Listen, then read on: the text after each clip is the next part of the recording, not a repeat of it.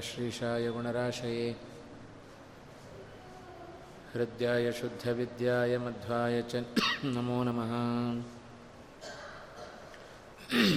यो विप्रलम्भविपरीतमतिप्रभूतवादान्निरस्य कृतवान् भुवि तत्त्ववादम् सर्वेश्वरो हरिरिति प्रतिपादयन्तम् आनन्दतीर्थमुनिवर्यमहं नमामि भवति यदनुभावादेडमुकोऽपि वाग्मी जडमतिरपि जन्तुर्जायते प्राज्ञमौलिः सकलवचनचेतो देवता भारती सा मम वचसि निधत्तां सन्निधिं मानसे च अनवद्यात्मचारित्र्यं वादिखद्योतभास्करम् विद्यामान्यगुरुं वन्दे विद्याविद्योतभास्वरम् महत्कृतिशतैर्नित्यं विश्वरक्षणदीक्षितान् विश्वेशतीर्थचरणान् वन्दे विद्यागुरून् मम आपादमौलिपर्यन्तं गुरूणामाकृतिं स्मरेत् तेन विघ्नाः प्रणश्यन्ति सिद्ध्यन्ति च मनोरथाः पृथ्वीमण्डलमध्यस्थाः पूर्णबोधमतानुगाः वैष्णवाः विष्णुहृदयाः तान्नमस्ये गुरून् मम श्रीगुरुभ्यो नमः श्रीमदानन्दतीर्थभगवत्पादाचार्यगुरुभ्यो नमः हरिः ॐ हरिः ॐ हरिः ॐ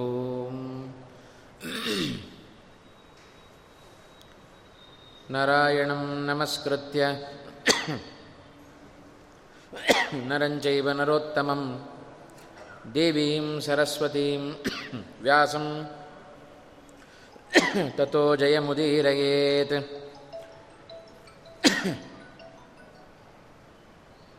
वेदव्यासगुणावासविद्याधीशसतां वश मां निराशं गतक्लेशं कुर्वनाशं हरे निशम्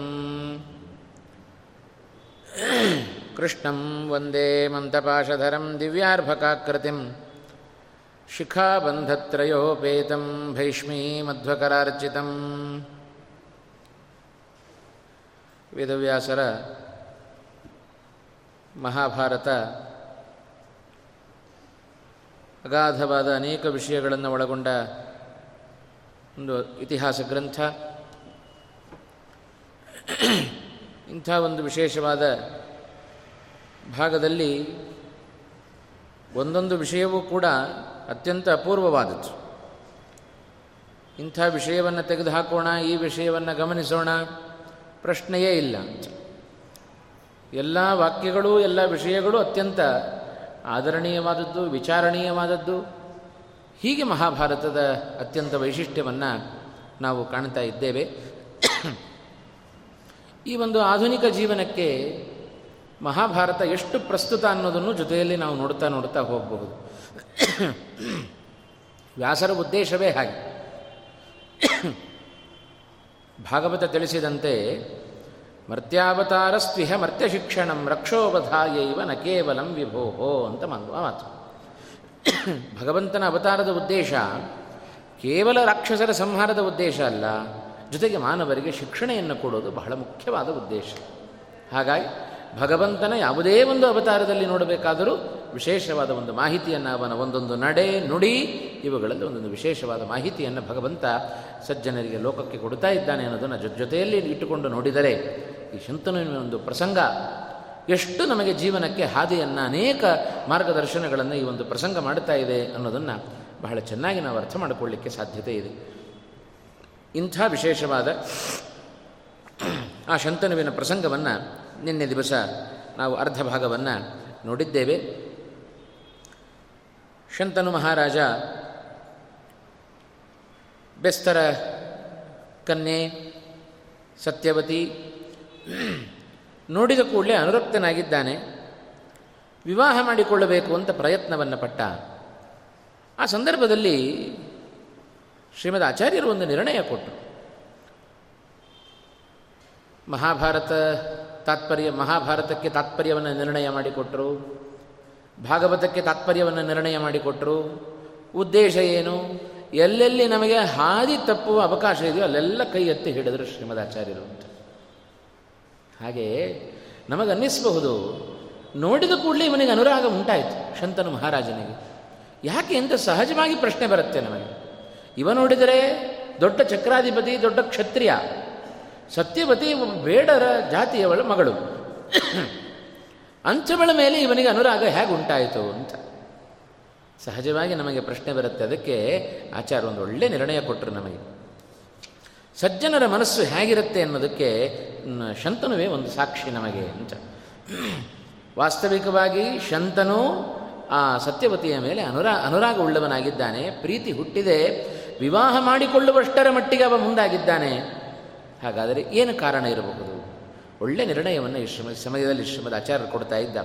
ಪ್ರಾಯಸ್ಸತಾಂ ನಮನಃ ಪಾಪ ಮಾರ್ಗೆ ಗಚ್ಚೇದಿತಿ ಹ್ಯಾತ್ಮ ಮನಶ್ಚ ಸಕ್ತಂ ಜ್ಞಾತ್ವಾ ಪಿತಾಂ ದಾಶಗೃಹೇ ವಿವರ್ಧಿತಾಂ ಜಗ್ರಾಹ ಸದ್ಧರ್ಮ ರತಶ್ಚ ಶಂತನು. ಇದು ಶ್ರೀಮದ್ ಆಚಾರ್ಯರು ತಾತ್ಪರ್ಯ ನಿರ್ಣಯದಲ್ಲಿ ಕೊಟ್ಟ, ಹೇಳಿದ ಒಂದು ಅದ್ಭುತವಾದ ಒಂದು ನಿರ್ಣಯ ಅಂತ. ಶಂತನು ಕ್ಷತ್ರಿಯ ಕ್ಷತ್ರಿಯ ಧರ್ಮದಲ್ಲಿ ವಿಶೇಷವಾದ ಪ್ರಾವೀಣ್ಯವನ್ನು ಪಡೆದವ? ಅಂಥ ಕ್ಷತ್ರಿಯನಾದ, ಕ್ಷತ್ರಿಯ ಕುಲೋತ್ತಮನಾದ, ಅಂಥ ಶಂತನು ಇವಳನ್ನು ಅಪೇಕ್ಷೆ ಪಡೋದೆ? ಏನು ಹಾಗಾದರೆ ಕಾರಣ? ಅದಕ್ಕೆ ಆಚಾರ್ಯ ಹೇಳುತ್ತಾ ಇದ್ದಾರೆ, ಸಜ್ಜನರ ಮನಸ್ಸು ವಿನಾಕಾರಣ ಅದು ಕೆಟ್ಟ ಕಡೆಗೆ ಹೋಗೋದಿಲ್ಲ, ಇದಂತೂ ತೀರ್ಮಾನ ಅಂತಲ್ಲ. ಶಂತನುವಿನ ಮನಸ್ಸು ಇವನ, ಇವಳ ಮೇಲೆ ಬಿದ್ದಿದೆ ಅಂದರೆ ಯೋಗ್ಯವಾದ ಮನಸ್ಸು ಅಂತರ್ಥ. ಯಾಕೆಂದರೆ ಮಹಾಸಜ್ಜನ ಅವ ಇಡೀ ಧರ್ಮವನ್ನು ಪಾಲನೆ ಮಾಡಿಕೊಂಡು ಬಂದ ವ್ಯಕ್ತಿ ಅವ ಶಂತನು. ಅವಳ ಅವನ ಮನಸ್ಸು ವಿನಾಕಾರಣ ಅಧರ್ಮದ ಕಡೆಗೆ ತಿರುಗೋದಿಲ್ಲ. ಸತ್ಯವತಿಯ ಮೇಲೆ ಅದು ತಿರುಗಿದೆ ಎಂದರೆ ಅವನಿಗೆ ಯೋಗ್ಯಳಾದ ಕನ್ಯವಳಾಗಿದ್ದಾಳೆ ಅಂತ ಅರ್ಥ. ಅದಕ್ಕೆ ಆಚಾರ್ಯರು ಕೊಟ್ಟ ನಿರ್ಣಯ. ಪ್ರಾಯ ಸತಾಂ ನ ಮನಃ ಪಾಪ ಮಾರ್ಗೇ ಗಚ್ಚೇ ಅಂತಂದರು. ಪ್ರಾಯ ಅನ್ನುವ ಮಾತನ್ನು ಹಾಕಿದರು. ಇದು ಶಾಪವಾದ ನಿಯಮ ಇದು. ಎಲ್ಲ ಸಜ್ಜನರ ಮನಸ್ಸು ಹೋಗೋದೇ ಇಲ್ಲ ಅಂತಿಲ್ಲ. ಪ್ರಾಯ ಹೋಗೋದಿಲ್ಲ. ಹೆಚ್ಚಾಗಿ ಜಗತ್ತಿನಲ್ಲಿ ಸಜ್ಜನರ ಮನಸ್ಸು ಎಂದು ಅಧರ್ಮವನ್ನು, ಅಧರ್ಮದ ಕಡೆ ಹೋಗೋದಿಲ್ಲ, ಅಧರ್ಮವನ್ನು ಮಾಡೋದಿಲ್ಲ, ಇದು ನಿಶ್ಚಯ. ಅದಕ್ಕೆ ಪ್ರಾಯ ಅನ್ನುವ ಶಬ್ದವನ್ನು ಹಾಕಿದರು ಶ್ರೀಮದ್ ಆಚಾರ್ಯರು. ಪ್ರಾಯ ಸತಾಂ ನಮ್ಮ ಮನಃ ಪಾಪ ಮಾರ್ಗೇ ಪಾಪಮಾರ್ಗದಲ್ಲಿ ಪಾಪ ಮಾರ್ಗದಲ್ಲಿ ಹೋಗೋದಿಲ್ಲ. ಆತ್ಮಮನಶ್ಚ ಸಕ್ತಂ ಜ್ಞಾತ್ವಾ ಪಿತಾಂ ದಾಶಗೃಹೇ ವಿವರ್ಧಿತಾಂ ಜಗ್ರಾಹ ಸದ್ಧರ್ಮರತಶ್ಚ ಶಂತನು. ಆಚಾರ್ಯರ ಪ್ರಯೋಗ ನೋಡ್ರಿ, ಸದ್ಧರ್ಮರತಃ ಶಂತನು. ಅವನು ಹೇಳಿದರೆ ಏನೋ ಅಧರ್ಮ ಮಾಡ್ತಾ ಇದ್ದಾನೆ ಅಂತ ನೀವು ಅವನ ಮೇಲೆ ತಪ್ಪು ಭಾವಿಸಬೇಡ್ರಪ್ಪ. ಅವ ಸದ್ಧರ್ಮರತನಾಗಿದ್ದಾನೆ. ಅಂಥ ಶಂತನು ಸತ್ಯವತಿಯ ಮೇಲೆ ಅನುರಕ್ತನಾಗಿದ್ದಾನೆ ಅಂತ ಹೇಳಿದರೆ ಅವಳು ಸಾಧಾರಣ ಅಲ್ಲ. ಅದಕ್ಕೆ ಆಚಾರ್ಯರ ಒಂದೊಂದು ಮಾತು ಅದಕ್ಕೆ ಹೇಳಿದರು ವಿವರ್ಧಿತಾಂ ಅನ್ನುವ ಒಂದು ಪದವನ್ನು ಪ್ರಯೋಗ ಮಾಡಿದರು ಶ್ರೀಮದ್ ಆಚಾರ್ಯರು. ಏನದರ ಅಭಿಪ್ರಾಯ? ವಿ ಅಂದರೆ ವಿಶೇಷವಾಗಿ ವರ್ಧಿತಾಂ ಅಂದರೆ ಬೆಳೆಸಲ್ ಬೆಳೆಸಲ್ಪಟ್ಟವಳು ಅಂತ. ವಿಶೇಷವಾಗಿ ಬೆಳೆಸಲ್ಪಟ್ಟವಳು ಅಂದರೆ ಏನರ್ಥ? ರಾಜಕುಮಾರಿಗೆ ಯಾವ ರೀತಿಯಾಗಿ ಬೆಳವಣಿಗೆಗೆ ಅವಕಾಶಗಳು ಸಿಗಬೇಕೋ ಆ ರೀತಿಯಾಗಿ ಬೆಳೆದವಳು ಅವಳು ಸತ್ಯವತಿ ಅಂತ ಅರ್ಥ. ಹಾಗಾದರೆ ಇವಳು ಬೆಸ್ತರ ಕನ್ಯೆ ಅಲ್ಲೇನು? ಹಾಗಾದರೆ ಇವಳ ಹಿನ್ನೆಲೆ ಏನು? ಅದನ್ನು ಹರಿವಂಶ ಸ್ಪಷ್ಟಪಡಿಸ್ತಾ ಇದೆ. ಮಹಾಭಾರತದ ಹಿಂದೆ ಈ ಭಾಗ ಒಂದು ಕಡೆ ಬಂದಿದೆ. ಸತ್ಯವತಿ ಯಾರು ಅಂತ ಹೇಳಿದರೆ ಅಚ್ಚೋದೆ ಅಂತ ಒಬ್ಬಳು ಕನ್ಯೆ ಆ ಅಚ್ಚು ನದಿ ದೇವತೆ. ಸತ್ಯವತಿ ಯಾರು ಅಂದರೆ ಅಚ್ಚೋದೆ ಎಂಬ ನದಿ ದೇವತೆ. ಇದು ಮಹಾಭಾರತದ ಆದಿಪರ್ವತದಲ್ಲಿ ಹಿಂದೆ ಬಂದಿರತಕ್ಕಂಥ ಒಂದು ಮಾತು. ಹರಿವಂಶ ಮತ್ತೊಂದು ಅಂಶವನ್ನು ತಿಳಿಸ್ತಾ ಇದೆ ಈ ಸಂದರ್ಭದಲ್ಲಿ. ಆ ಸತ್ಯವತಿ ಯಾರು ಅಂತ ಹೇಳಿದರೆ, ಪಿತೃಗಣದಲ್ಲಿ ಅಮೂರ್ತ ಪಿತೃಗಣಗಳು ಪಿತೃಗಣಗಳು, ಮೂರ್ತ ಪಿತೃಗಣಗಳು ಅಂತ ಎರಡಿದ್ದಾವೆ. ಆ ಮೂರ್ತ ಪಿತೃಗಣದಲ್ಲಿ ನಾಲ್ಕು ಪಂಗಡಗಳು ಸೇರಿಕೊಳ್ಳುತ್ತವೆ.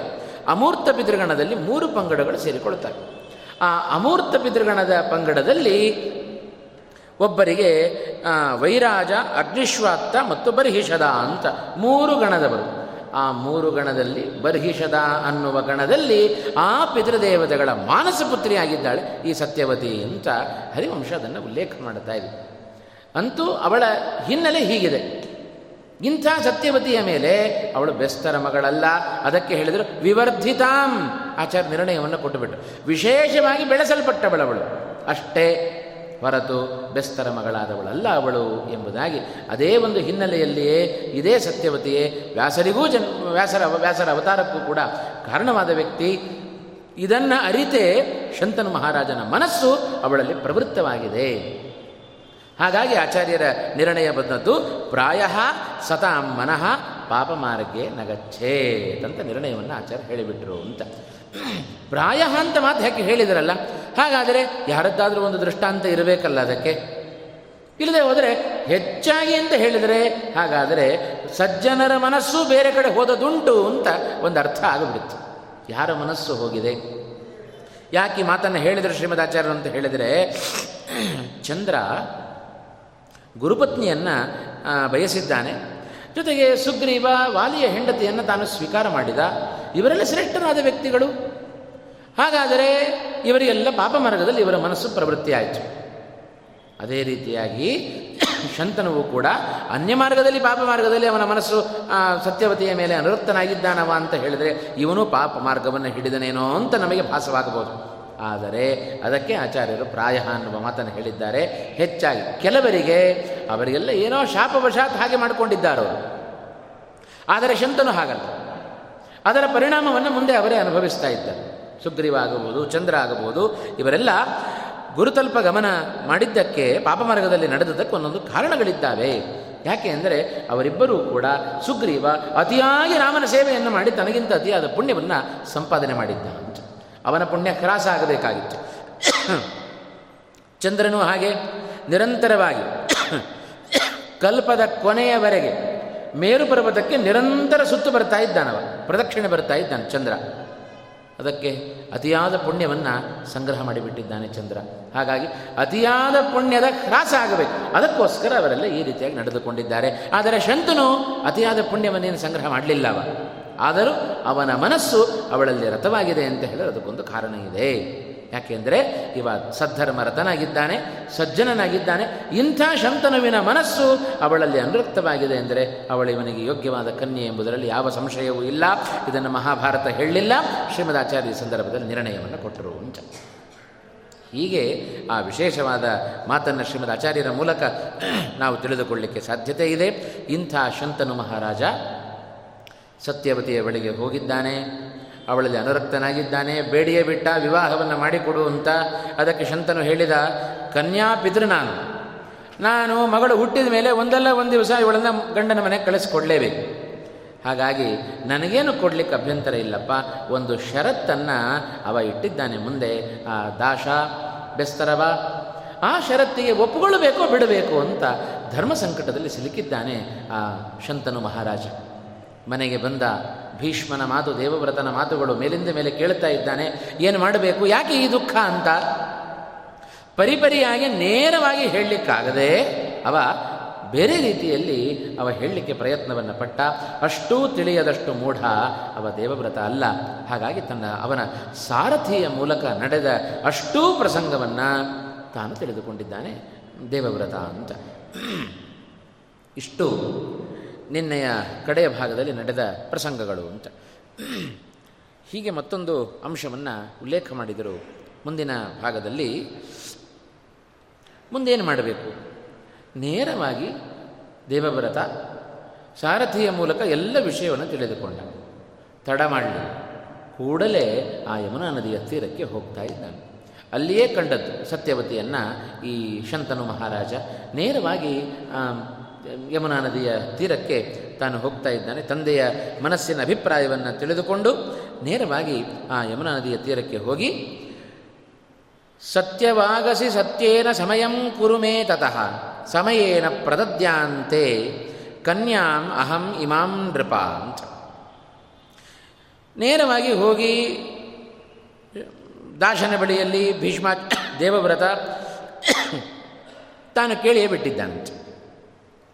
ಏನು ಒಂದು ನಮ್ಮ ತಂದೆಯ ಅಪೇಕ್ಷೆಯಂತೆ ನಿಮ್ಮ ಮಗಳಾದ ಸತ್ಯವತಿಯನ್ನು ಮದುವೆ ಮಾಡಿಕೊಡಬೇಕು ನಮ್ಮ ಅಪ್ಪನಿಗೆ ಅಂತ ಕೇಳಿಯೇ ಬಿಟ್ಟಿದ್ದಾನೆ ದೇವವ್ರತ ಅಂತ. ಪ್ರಾಯ ಇಂಥ ಪ್ರಸಂಗಗಳು ಇತಿಹಾಸದಲ್ಲಿ ಮಾತ್ರ ನಮಗೆ ಸಿಗಲಿಕ್ಕೆ ಸಾಧ್ಯ. ಮಗನೇ ನಿಂತು ತಂದೆಗೆ ಮತ್ತೊಂದು ಮದುವೆಯನ್ನು ಮಾಡಿಸೋದು, ಅಥವಾ ಹಿಂದೆ ಯಾತೆಯ ಪ್ರಸಂಗ ಬಂದದ್ದು, ತನ್ನ ಯೌವನವನ್ನು ಮಗನಿಗೆ ಕೊಟ್ಟು, ಮಗನ ಯೌವನವನ್ನು, ತನ್ನ ವೃದ್ಧಾಪ್ಯವನ್ನು ಅವನಿಗೆ ಕೊಟ್ಟು, ಅವನ ಯೌವನವನ್ನು ತಾನು ಪಡೆದುಕೊಂಡದ್ದು, ಅಥವಾ ಭಾಗವತ ಹೇಳಿದಂತೆ ಯುವನಾಶ್ವನ ಹೊಟ್ಟೆಯಲ್ಲಿ ಮಗು ಹುಟ್ಟಿದ್ದು, ಮಾಂಧಾತ್ರ ಹುಟ್ಟಿದ್ದು, ಇವೆಲ್ಲ ಅದ್ಭುತವಾದ ಕರ್ಮಗಳು ಭಗವಂತನ ಅಘಟಿತ ಘಟನಾ ಶಕ್ತಿಯನ್ನು ತಿಳಿಸ್ತವೆ ಕೇವಲ ಪುರಾಣ ಇತಿಹಾಸಗಳಲ್ಲಿ ಮಾತ್ರ ಅದು ಶ್ರುತವಾಗಲಿಕ್ಕೆ ಸಾಧ್ಯ. ಲೋಕದಲ್ಲಿ ಅಸಂಗತೆ ಇದೆ. ಸಾಕ್ಷಾತ್ ದೇವವ್ರತ ತನ್ನ ತಂದೆಗೋಸ್ಕರ ಆ ಯಮುನಾ ನದಿಯ ತೀರಕ್ಕೆ ತಾನು ಹೋಗಿ ವಿಶೇಷವಾಗಿ ಅಲ್ಲಿ ಕೇಳ್ತಾ ಇದ್ದಾನೆ, ನನ್ನ, ನಿನ್ನ ಮಗಳಾದ ಸತ್ಯವತಿಯನ್ನು ಮದುವೆ ಮಾಡಿ ಕೊಡಬೇಕು ಅಂತ. ದಾಸ ಯಥಾಪ್ರಕಾರವಾಗಿ ಏನು ಶಂತನುವಿನ ಬಳಿಯಲ್ಲಿ ಹೇಳಿದ್ನೋ ಅದೇ ಮಾತನ್ನು ಹೇಳಿದ್ನಂತೆ ನನ್ನದೇನು ಅಭ್ಯಂತರ ಇಲ್ಲ. ಮದುವೆ ಮಾಡಿಕೊಡ್ತೇನೆ. ಆದರೆ ಕನ್ಯಾಶುಲ್ಕವನ್ನು ಕೊಟ್ಟು ಮದುವೆ ಮಾಡಿಕೊಳ್ಳಬೇಕು. ಇದು ನನ್ನ ಕರಾರು ಅಂತ ಏನದು ಕನ್ಯಾಶುಲ್ಕ ಭಾಳ ಸ್ಪಷ್ಟವಾಗಿ ಹೇಳಿದ ಶಂತನು. ಆ, ಬೆಸ್ತರವ. ಏನೂ ಇಲ್ಲ. ಮುಂದೆ ಇವಳಲ್ಲಿ ಹುಟ್ಟುವ ಮಗನಿಗೆ ರಾಜ್ಯವನ್ನು ಕೊಡಬೇಕು. ಇಷ್ಟೇ ನಮ್ಮ ಕರಾರು ಅಂತ. ಇದೇ ಮಾತನ್ನೇ ನಿನ್ನ ತಂದೆಯಾದ ಶಂತನುವಿನ ಬಳಿಯಲ್ಲಿಯೂ ನನ್ನ ಮಗಳಾದ ಸತ್ಯವತಿಯೂ ಅದೇ ಅಪೇಕ್ಷೆಯನ್ನು ಪಟ್ಟಿದ್ದ. ಅವಳ ಅಪೇಕ್ಷೆಯೂ ಇದೇ ಆಗಿದೆ. ನನ್ನ ಅಪೇಕ್ಷೆಯೂ ಇದೇ ಆಗಿದೆ. ಇದನ್ನು ಈಡೇರಿಸಿಕೊಟ್ರೆ ನಮಗೇನು ಅಭ್ಯಂತರ ಇಲ್ಲ ಕನ್ಯೆಯನ್ನು ಕೊಡಲಿಕ್ಕೆ ಅಂತ ಸ್ಪಷ್ಟವಾಗಿ ಆ ಮಾತನ್ನು ಹೇಳಿದ. ಅಂತ ಇದರ ಹಿನ್ನೆಲೆಯಲ್ಲಿ ಒಂದು ಮಾತನ್ನು ಮಹಾಭಾರತ ತಿಳಿಸಿತು ನಮಗೆ. ನಾಕಾಮಯದ ತಂ ದಾತು ವರಂ ದಾಶಾಯ ಶಾಂತನು ಶರೀರಜೇನ ತೀವ್ರೇಣ ದಹ್ಯಮಾನೋಪಿ ಭಾರತ. ಅವನಿಗೇನು ಅವಸ್ಥೆ ಆಗಿತ್ತೋ ಅದನ್ನು ವಿಶೇಷವಾಗಿ ಮಹಾಭಾರತ ಇದನ್ನು ಉಲ್ಲೇಖ ಮಾಡುತ್ತಾ, ಅವ ಹೇಳಿದ ಒಂದೊಂದು ಮಾತನ್ನು ದೇವವ್ರತನ ಮುಂದೆ ಹೇಳಿದ, ದಾಶ ಹೇಳಿದ ಒಂದೊಂದು ಮಾತುಗಳು. ಕುಮಾರಿಕಾಯ ಶುಲ್ಕಾರ್ಥಂ ಕಿಂಚಿತ್ ವಕ್ಷ್ಯಾಮಿ ಭಾರತ. ಕೋಹಿ ಸಂಬಂಧಕಂ ಶ್ಲಾಘ್ಯಂ ಈಸಿ ಈಪ್ಸಿತಂ ಯೌನಮೀದಿ ಈದೃಶಂ. ಅತಿಕ್ರಾಮಾನ್ನ ತಪ್ಪೇತ ಸಾಕ್ಷಾದಪಿ ಶತಕ್ರತು ನನ್ನ ಮಗಳಾದ ಸತ್ಯಪತಿ ಅತ್ಯಂತ ಸುಂದರಿ. ಹಾ, ಇವಳನ್ನು ಮದುವೆ ಮಾಡಿಕೊಳ್ಳದೆ ಬಿಟ್ಟರೆ ಶತಕ್ರತು ದೇವೇಂದ್ರನು ಕೂಡ ಪ್ರಾಯ ಪರಿತಪಿಸಿಯಾನು ಆದರೆ ನನ್ನ ಮಗಳಾದ ಸತ್ಯವತಿಯನ್ನು ನಿನ್ನ ಕೊಟ್ಟು ವಿವಾಹ ನಿಮ್ಮ ತಂದೆ ಕೊಟ್ಟು ವಿವಾಹವನ್ನು ಮಾಡಲಿಕ್ಕೆ ನಂದೇನೂ ಅಭ್ಯಂತರ ಇಲ್ಲ. ಇದೊಂದು ರಾಜ್ಯ ಶುಲ್ಕವನ್ನು ಕನ್ಯಾಶುಲ್ಕವನ್ನು ನೀನು ಕೊಟ್ಟಿ ಅಂತಾದರೆ ನಂದೇನೂ ಅಭ್ಯಂತರ ಇಲ್ಲ ಅಂತ ಆದರೆ ಇದೇ ಒಂದು ಅಂಶವನ್ನು. ಯಾರ ಮಗಳಿವಳು? ಉಪರಿಚರ ಅನ್ನುವ ವಸುವಿನ ಮಗಳು. ಆ ಉಪರಿಚರ ವಸುವಿನ ಮಗಳಾದ ಈ ಸತ್ಯವತಿ ಅನೇಕ ಬಾರಿ ಆ ಉಪರಿಚರ ವಸುವೆ ಹೇಳಿದ್ದಾನೆ. ಇವಳಿಗೆ ಯೋಗ್ಯನಾದ ಗಂಡ ಅಂತ ಹೇಳಿದರೆ, ಪತಿ ಅಂತ ಹೇಳಿದರೆ ಮುಂದೆ ಶಂತನು ಬರ್ತಾನೆ ಅಂತ. ಹಾಗಾಗಿ ಅವನಿಂದಲೂ ಅನೇಕ ಬಾರಿ ಉಲ್ಲೇಖ ಉಲ್ಲೇಖ ಆಗಿದೆ. ನಿನ್ನ ಅಪ್ಪನೇ ಒಳಗೆ ಸರಿಯಾದವರ ಎಂಬುದಾಗಿ. ಹಾಗಾಗಿ ಕೊಡ್ಲಿಕ್ಕೆ ನಂದೇನು ಅಭ್ಯಂತರ ಇಲ್ಲ. ಇದೊಂದು ಕರಾರನ್ನು ಮಾತ್ರ ನಾವು ಬಿಡ್ಲಿಕ್ಕೆ ತಯಾರಿಲ್ಲ ಅಂತ. ಹಾಗಾಗಿ ಇದು ನೆರವೇರಬೇಕು ಅನ್ನುವ ಉದ್ದೇಶದಿಂದ ಹಿಂದೆ ಅನೇಕ ಜನ ಬ್ರಹ್ಮ ಋಷಿಗಳು ಬಂದು ಕೇಳಿದರು, ಸತ್ಯವತಿಯನ್ನು ವಿವಾಹ ಮಾಡಿಕೊಡ್ರಿ ಅಂತ. ನಾವು ಒಪ್ಪಲಿಲ್ಲ ಅಂತಂದರು. ಆದರೆ ನಿನ್ನ ತಂದೆ ರಾಜಋಷಿ ಆ ರಾಜಋಷಿಯ ಬಳಿಯಲ್ಲಿ ಇದೊಂದು ವಿಶೇಷವಾದ ಮನವಿಯನ್ನು ಇಟ್ಟಿದ್ದೇವೆ. ಅದೊಂದನ್ನು ನೆರವೇರಿಸಿಕೊಡ್ತೀರಿ ಅಂತಾದರೆ ನಂದೇನೂ ಅಭ್ಯಂತರ ಇಲ್ಲ. ಆದರೆ ಒಂದು ಮಾತನ್ನು ಹೇಳ್ತಾ ಇದ್ದಾರೆ. ಒಂದೇ ಒಂದು ವಿಘ್ನ ಇದೆ. ಆ ವಿಘ್ನ ಪರಿಹಾರ ಆಯಿತು ಅಂತಾದರೆ ಇವರಿಬ್ಬರ ವಿವಾಹ ನಡೆಯೋದರಲ್ಲಿ ಯಾವ ಸಂಶಯವೂ ಇಲ್ಲ. ಏನದು ವಿಘ್ನ? ಹೇಳಿದ್ರ? ಹೇಳಿದ ವ್ಯಸ್ತ ದಾಶ ಹೇಳುತ್ತಾ ಇದ್ದಾನೆ, ಆ ವಿಘ್ನ ಮತ್ಯಾರು ಅಲ್ಲ, ನೀನೇ ಅಂತಂದ. ಆ ಶಂತನುವಿನ ಮೊದಲನೆಯ ಹೆಂಡತಿಯ ಮಗನಾದ ನೀನು, ಅದೇ ನೀನೇ ಈ ಮದುವೆಗೆ ವಿಘ್ನವಾಗಿದ್ದಿ ಅಂತ ಹೇಳ್ತಾ ಇದ್ದಾನೆ. ಯಾಕೆ ಅಂದರೆ, ಬಲವತ್ ಸಪತ್ನತಾಮತ್ರ ದೋಷಂ ಪಶ್ಯಾಮಿ ಕೇವಲಂ ಭೂಯಾಂಸಂ ತ್ವಯಿ ಪಶ್ಯಾಮಿ ತದ್ದೋಷಂ ಅಪರಿ, ತದ್ದೋಷಂ ಅಪರಾಜಿತ, ಯಸ್ಯ ಹಿತ್ವಂ ಸಪತ್ನ ಸ್ಯಾತ್. ಗಂಧರ್ವಸ್ಯ ಅಸುರಸ್ಯ ನ ಸ ಜಾತು ಚಿರಂ ಜೀವೇತ್, ತ್ವಯಿ ಕೃದ್ಧೇ ಪರಂತಪ ಅಂತ. ಆ ದೇವವ್ರತನ ಪರಾಕ್ರಮವನ್ನು ಚೆನ್ನಾಗಿ ಅರಿತ ಆ ದಾಶ ಹೇಳ್ತಾ ಇದ್ದಾನೆ, ನ ಈ ವಿವಾಹಕ್ಕೆ, ನನ್ನ ಮಗಳ ವಿವಾಹಕ್ಕೆ ನೀನೇ ವಿಘ್ನಕಾರಿಯಾಗಿದ್ದೆ ಅಂತ. ಯಾಕೆ ಅಂದರೆ, ನೀನು ಮೊದಲನೇ ಹೆಂಡತಿಯ ಮಗ. ನೀನು ವಿಘ್ನ, ನಾನು ಈ ಒಂದು ರಾಜ್ಯ ಶುಲ್ಕಕ್ಕೆ, ಕನ್ಯಾ ಶುಲ್ಕಕ್ಕೆ ಮತ್ತಾರು ಅಡ್ಡಿಪಡಿಸ್ಲಿಕ್ಕೆ ಸಾಧ್ಯ ಇಲ್ಲ. ಏನಾದರೂ ನಾನು ಮದುವೆ ಮಾಡಿಕೊಡೋದು ನೀನು ಕೋಪ ಮಾಡಿಕೊಳ್ಳೋದು, ಆ ಕೋಪಕ್ಕೆ, ನಿನ್ನ ಕೋಪಕ್ಕೆ ಜಗತ್ತಿನಲ್ಲಿ ಯಾರು ಎದುರು ನಿಲ್ಲಕ್ಕೆ ಸಾಧ್ಯ? ಯಾವ ದೇವತೆಗಳಾಗಲಿ, ಗಂಧರ್ವರಾಗಲಿ, ಅಸುರರಾಗಲಿ, ಯಾರೂ ನಿನ್ನ ಕೋಪಕ್ಕೆ ಎದುರಾಗಿ ನಿಲ್ಲಕ್ಕೆ ಜಗತ್ತಿನಲ್ಲಿ ಯಾರಿಗೂ ಸಾಧ್ಯ ಇಲ್ಲ. ಎಲ್ಲರೂ ಅದು ಅನತಿ ಕಾಲದಲ್ಲಿ ತಾವು ಮರಣವನ್ನು ಪಡೆದುಕೊಳ್ಳುತ್ತಾರೆ. ಏತಾವಾನತ್ರ ದೋಷೋ ಹಿ ನಾಣ್ಯ ಕಶ್ಚನ ಪಾರ್ಥಿವ. ಇದೊಂದು ದೋಷವನ್ನು ಬಿಟ್ಟರೆ ಈ ಒಂದು ವಿವಾಹದ ವಿಷಯದಲ್ಲಿ ಮತ್ತಾವ ದೋಷವನ್ನು ಕೂಡ ನಾನು ಕಾಣ್ತಾ ಇಲ್ಲ ಅಂತ ಇಷ್ಟು ಸ್ಪಷ್ಟವಾಗಿ ದಾಶ ತನ್ನ ಅಭಿಪ್ರಾಯವನ್ನು ತಿಳಿಸ್ತಾ ಇದ್ದಾನೆ ಅಭ್ಯಸ್ತರವ ಏನು ಹೇಳಬೇಕು? ತಂದೆಯ ಮೇಲೆ ಅತಿಯಾದ ಗೌರವ ದೇವವ್ರತನಿಗೆ. ತಂದೆ ಮನೆಯಲ್ಲಿ ಬೇಸರ ಪಟ್ಟುಕೊಂಡು ಕೂತಿದ್ದಾನೆ, ಕನ್ಯೆಯನ್ನು ನೋಡಿ ಅನುರಕ್ತನಾಗಿದ್ದಾನೆ ಮಗನಾದವ ತಂದೆಯ ಆ ಅಭಿಲಾಷೆಯನ್ನು ಪೂರ್ಣೆ ಮಾಡದಿದ್ದರೆ ಮತ್ತೆ ಮತ್ತೆಂಥ ಮಗ? ಅದಕ್ಕೋಸ್ಕರ ಪೂರಣೆ ಮಾಡಬೇಕು ಅಂತ ಹೇಳಿ ಶಂತನುವಿಗೆ ಹೇಳದೆ ಅನೇಕ ಜನ ರಾಜರ ಜೊತೆಗೆ ದೇವವ್ರತ ತಾನು ಬಂದಿದ್ದಾನೆ ಈ ದಾಶನ ಬಳಿಗೆ ಅಂತ. ಇಷ್ಟು ದಾಶನ ಮಾತನ್ನು ಕೇಳುವಾಗ, ನೀನೊಬ್ಬ ವಿಘ್ನ, ಇದೊಂದು ವಿಘ್ನ ಪರಿಹಾರ ಆದರೆ ವಿವಾಹ ನಡೆಯುತ್ತೆ ಅಂತ ಹೇಳಿದ. ಏನು ಮಾಡಬೇಕು ಆ ಸಂದರ್ಭದಲ್ಲಿ? ಒಳ್ಳೆಯ ನಿರ್ಧಾರವನ್ನು ದೇವವ್ರತ ತಾನು ತೆಗೆದುಕೊಳ್ತಾ ಇದ್ದ. ಆ ಸಂದರ್ಭದಲ್ಲಿ ಮಾಡಿದ ಒಂದು, ಆಡಿದ ಒಂದು ಮಾತು ಒಳ್ಳೆಯ ಪ್ರತಿಜ್ಞೆಯನ್ನು ಆ ದೇವವ್ರತ ತಾನು ಆ ಕ್ಷಣದಲ್ಲಿ ಮಾಡುತ್ತಾ ಇದ್ದಾನೆ ಅಂತ.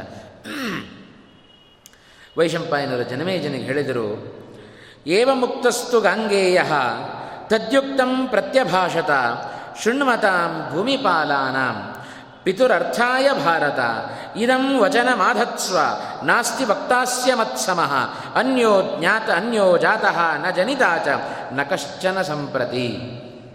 ದೇವವ್ರತ ಆಡಿದ ಮಾತು ಅತ್ಯಂತ ಭಯಾನಕವಾದ ಮಾತನ್ನು ದೇವವ್ರತ ತಾನು ಆಡ್ತಾ ಇದ್ದಾನೆ.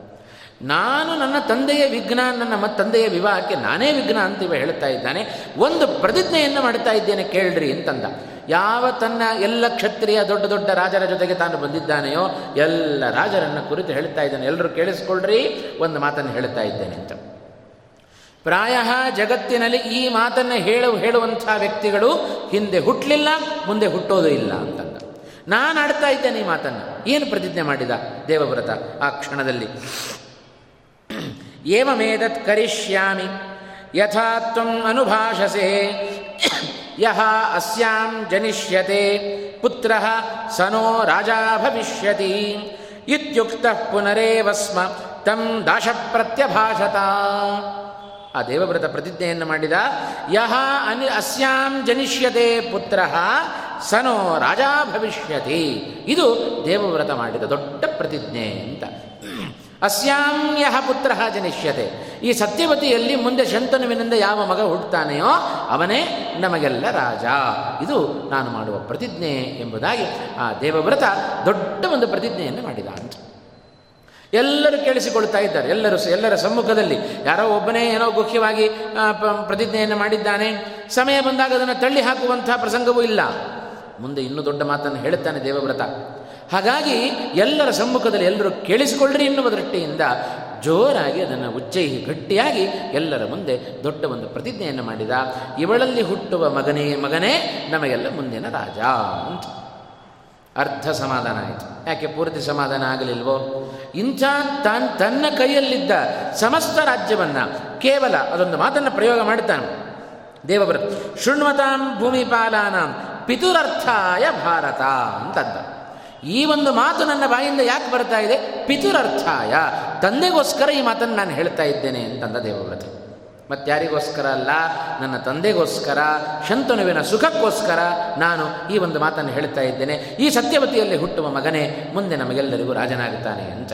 ಹಾಗಾಗಿ ಮಾತನ್ನು ಹೇಳಿದ ದೇವವ್ರತ ಅದನ್ನು ಕೇಳಿಸಿಕೊಂಡು ಬಹಳ ಆನಂದ ಆಯಿತು. ಪರಿಪೂರ್ಣ ಆಗಲಿಲ್ಲ, ಅರ್ಧ ಆನಂದ ಆಯಿತು.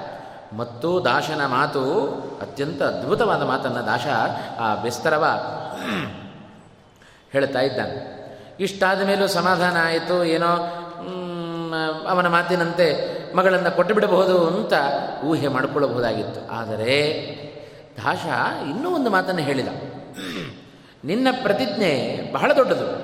ನಿನ್ನ ಯೋಗ್ಯತೆಗನುಗುಣವಾಗಿ ಒಳ್ಳೆ ಪ್ರತಿಜ್ಞೆಯನ್ನೇ ಮಾಡಿದ್ದೀನಿ.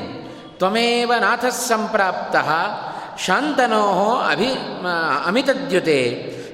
ಕನ್ಯಾಯಾಶ್ಚೈವ ಧರ್ಮಾತ್ಮನ್ ಪ್ರಬುದ್ಧ ಪ್ರಭುರ್ದಾನಾಯ ಚೇಶ್ವರ ಇದಂತು ವಚನಂ ಸೌಮ್ಯ, ಕಾರ್ಯಂ ಚೈವ ನಿಬೋಧಮೆ. ಕೌಮಾರಿಕಾಣಾಂ ಶೀಲೇನ ವಕ್ಷ್ಯಾಮ್ಯಹಮರಿಂದಮ ಅಂತ ಮತ್ತೊಂದು ತನ್ನ ಸಂಶಯವನ್ನು ಮುಂದಿಡುತ್ತಾ ಇದ್ದಾನೆ ಇದೇ ದಾಶ. ನಿನ್ನ ಸತ್ಯವಾಕ್ಯ ಪರಿಪಾಲನೆ ಎಲ್ಲ ನಿನ್ನ ಶೌರ್ಯ, ನಿನ್ನ ವಾಕ್ಯ ಪರಿಪಾಲನೆ, ಇದೆಲ್ಲ ನನಗೆ ಬಹಳ ಚೆನ್ನಾಗಿ ಗೊತ್ತಿದೆ. ಇದೆಲ್ಲದರ ಬಗ್ಗೆ ನನಗೆ ಸಂಶಯ ಇಲ್ಲ. ಆದರೆ ಕನ್ಯಾ ಪಿತೃವಾಗಿ, ಕನ್ಯೆಯ ಸಂಬಂಧಿಗಳ ಪರವಾಗಿ ನಾನು ಒಂದು ಮಾತನ್ನು ಹೇಳುತ್ತೇನೆ ಅಂತಂದ.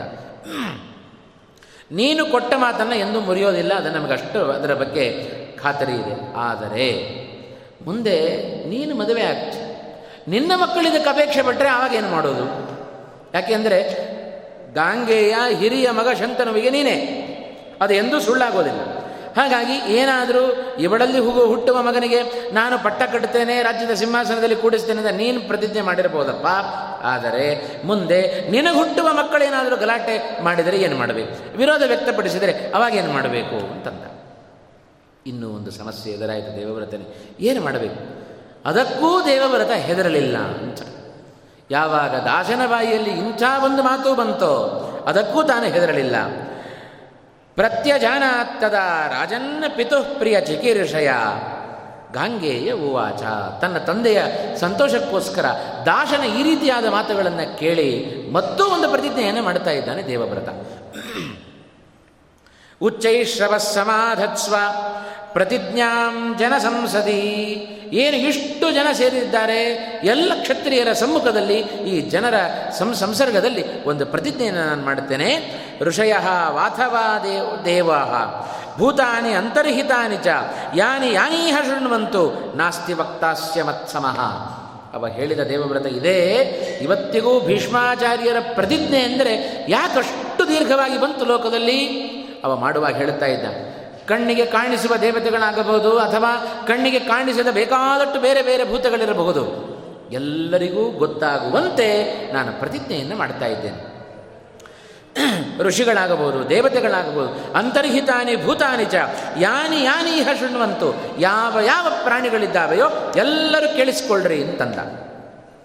ದಾಶರಾಜ ನಿಬೋಧೇದಂ ವಚನಮ್ಮೆ ನೃಪೋತ್ತಮ. ದಾಶರಾಜ ಕೇಳಿಸಿಕೊ ನನ್ನ ಮಾತನ್ನು ನಾನು ಹೇಳುತ್ತೇನೆ ಅಂತ ಹೇಳಿ ಆ ದೇವವ್ರತ ಒಂದು ಪ್ರತಿಜ್ಞೆಯನ್ನು ಹಿಂದೆ ಮಾಡಿದ್ದು, ಇವಳಲ್ಲಿ ಹುಟ್ಟುವ ಮಗನಿಗೇನೆ ನಾನು ಮುಂದಿನ ಸಿಂಹಾಸನವನ್ನು ಕೊಡುತ್ತೇನೆ, ಅವನೇ ನಮಗೆಲ್ಲ ರಾಜ ಅಂತ ಹೇಳಿದ.